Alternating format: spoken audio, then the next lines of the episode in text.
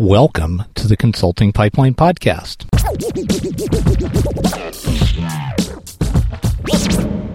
Today's episode is probably not going to be interesting to everybody. It's a maybe most interesting to folks who are doing active, somewhat assertive email marketing. Just as a note, I'm recording this podcast, as they say in the UK, on the hoof.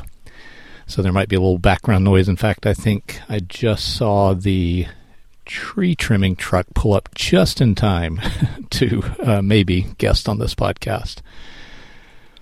So I pruned my email list today. Let me wind back a bit here. I'm a big believer in email marketing. I email a lot, almost every weekday without fail, almost without fail, since January, uh, mid January 2016. I love how with email it can work to build trust at scale in a sort of broadcast way, yet instantly convert into an intimate one to one conversation with a single button click. It was my friend and colleague Jonathan Stark who I think originally pointed out this aspect of email marketing to me. And it's just so powerful to be able to move from a broadcast to a, a sort of intimate one on one conversation You can't really easily do that with podcasting or social media is kind of by default designed to not do that. So I love how that unique characteristic of email works in my business. I also love how high frequency publication gets me closer to that mythical 10,000 hour point much more quickly and I get lots of meaning, meaningful feedback, interaction, and new business along the way as a byproduct of me working on developing my expertise, sort of out loud, sort of in public. But recently, my email list has started to have some disappointing qualities to it. There's been strong growth, but with a caveat that I'll get to later. But I've seen a real decline in what I think of as vanity metrics the open rate, the uh, click rate, the, um, you know, there's other metrics that email marketing software, I, I happen to use uh, a piece of software called Drip at the moment. You know, there's other metrics that those pieces of software make it very easy to see and report on. And those, therefore, seem to be the metrics that we should pay attention to.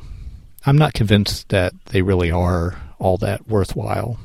I think they're maybe most useful as a sort of sanity check.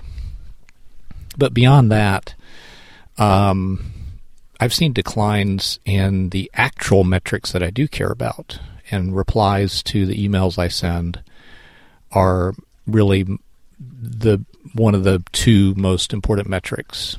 I would say um, sales of products that are easy to sell through, through something like email marketing, like books and other low cost information products, might be the other metric that is most worth paying attention to.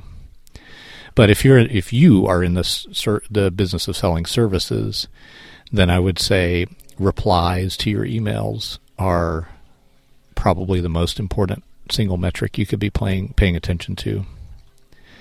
So I've seen declines really across the board, even as my list has gotten larger. Uh, declines in vanity metrics, declines in the actual metrics that I care about. And so that's created this hunger in me to do something about it. I started to suspect that the strong growth in total list size was somewhat suspect. And I think the point at which I said, yeah, there's definitely something going wrong here is when a Rachel Maddow signed up for my list. Of course, it's not that Rachel Maddow. It's it's a spam sign up or somebody entered her email address into or what would appear to be her email address. I don't know if her email address is Rachel. I think it was Rachel at msnbc.com. I could be remembering that wrong. I, I don't even know if that's their actual email address, but someone signed up with that email address, and that was the point at which I said, okay, there's I, there's definitely something going on here. this suspicion was further confirmed when I saw that 2000 about 2600 subscribers of my total of 4200 subscribers came from a single opt-in form that a friend had generously offered to place on a site of his that gets a lot of traffic. So that for me was um, it just was so out of scale with what I would expect something like that to perform that it really confirmed that most of my uh, approximately 10 new subscribers per day were garbage. Why would, um, I mean, I think some percentage of that is just automated bots finding forms and injecting email addresses into them. Why do why do people create those bots? I have no idea. But that at the end that doesn't really matter. What matters is what I do about it you add to this equation the fact that the software I use, Drip, has been having deliverability problems as of late. Now, all email service providers struggle with deliverability. As far as I can tell, like it's a constant struggle for them.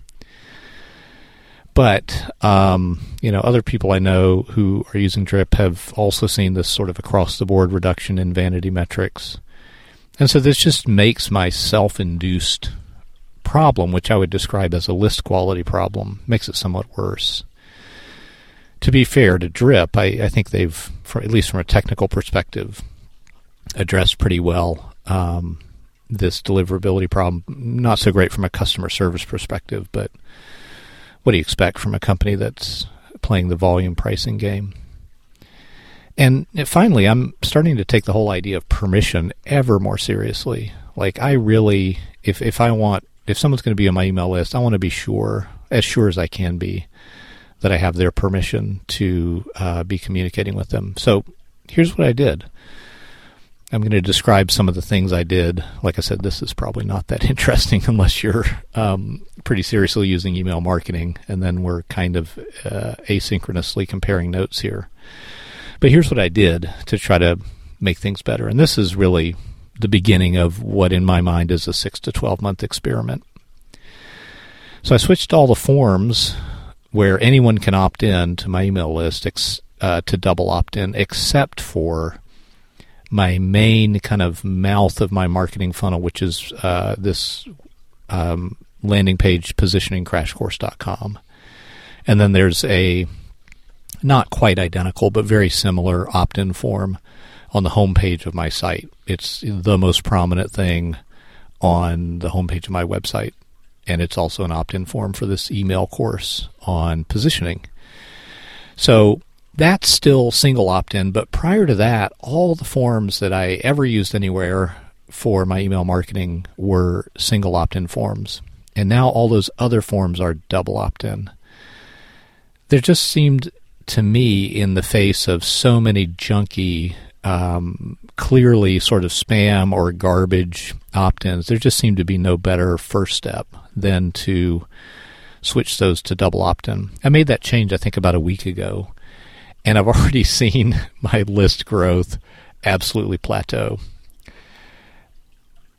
That's scary, honestly, if you have been used to this idea that your email list is growing at a rapid pace, but – it's sort of. I, was talking to uh, my friend Kai about this recently, and I said it's sort of like feeling like you have a lot of energy, and then discovering that someone's been putting, you know, methamphetamines in your morning coffee or whatever.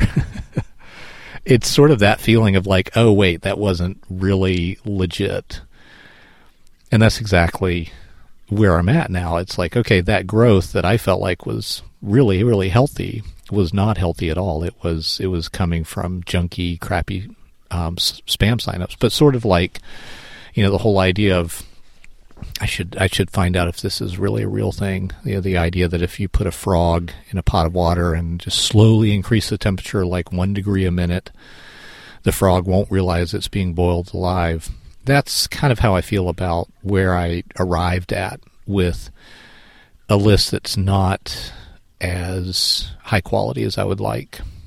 It was a slow, slow change, and just one day you, you're like, wait a second, it's been months now that I've been receiving fewer replies to my emails than I'm used to, you know, fewer, again, relying on what I consider vanity metrics, fewer opens, fewer clicks, that kind of thing.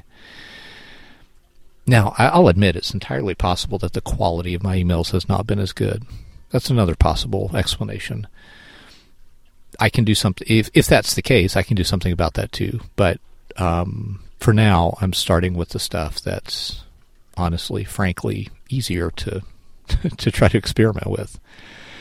So, switch to double opt-in forms on everything except the primary way that people might get onto my email list, that positioningcrashcourse.com landing page and the email course there. I'll mention a little bit more about that in a moment. So, some of the opt ins on my website allow people to get directly on my email list. Some of them are opt ins to an email course that lasts about a week. And then after that, folks who join the email course are given the chance to buy my book, The Positioning Manual, for a 30% discount. And then after that, there's some automation that sets people up to start receiving my daily emails. That's how things used to be. What I've changed is I've added a two week, uh, putting air quotes around the word here, onboarding sequence. So that after someone opts in, or after they finish that email course, but before they start receiving my daily emails, they get a, uh, a two week sequence, a drip sequence. That's a sort of best hits of previous daily emails. I want folks to get a sense of how I communicate with them if, if they're on my email list. The fact that I communicate daily, that I sell and promote my own products and others somewhat assertively. And I just want people to be exposed to that. So I, I put together a two weeks uh, drip sequence, and it serves as a sort of onboarding sequence or a, a sort of ori- almost an orientation sequence. And after this sequence is over, this is another change I've made. I set Drip up to give them three days. New subscribers have three days to click to remain on my list.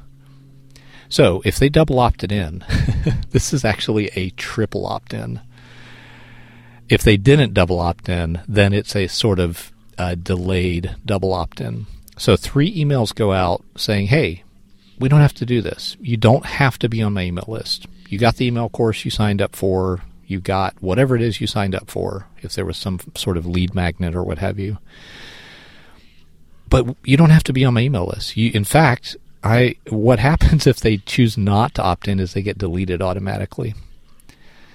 Uh, meaning their drip, their drip account gets deleted. That's what I'm saying. Gets deleted. I don't uh, put out a hit on them or anything like that, but their their drip account gets deleted, and they just get removed from my list unless during that three day period, they click the link to essentially opt in, um, not permanently, because you can unsubscribe anytime from my email list, but opt in uh, for a longer duration. So that's the second big change I've made. And then the third big change I made is instead of sending uh, an automated welcome to my sort of inner circle of my email list email, I just have Drip now set to email me so that I can welcome these people manually. Just you know, qu- quickly take the email that Drip sends me, uh, forward it to the person who chose to join my list after that initial onboarding sequence, and just say, "Hey, uh, welcome to my list. Let me know if you have any questions." Something very simple like that. So, those are the changes I've made. I am going to be very curious to see how this all works out uh, I like to do these kinds of experiments for a minimum of three months. I think it's just very difficult to draw any conclusions from a shorter experiment. So this is more likely to be a six to 12 month experiment. Of course, I expect an immediate increase in vanity metrics like open rate because I, I removed a little, a shade over 2,000 subscribers from my email list. It's now half the size that it was before. But you know what I'm most interested in in measuring is how provoked people are by my emails. Provoked in a good way. Not like them's fighting words. We're going to fight, but you know, provoked in a positive way, motivated, encouraged, informed. That's what matters. That's what I'm trying to accomplish. Uh, you know, of course, I need to make a living at this, so of course, it needs to support healthy sales of the products and services that I'm, I'm putting out there. But ultimately, what matters, I think, is how people react in in a way that's observable eh, through activity in my inbox and my bank account to the content that I'm, that I'm sending out. So this technical stuff is part of it. The other part of it is it's entirely possible I've gotten a bit lazy or complacent or repetitive or tame in the email content I send out. That's the other lever that I can, uh, on my end, can move. So down the road, there'll probably be another episode of this podcast where I update you on how this is going. Hope you enjoyed this episode. Talk to you next time.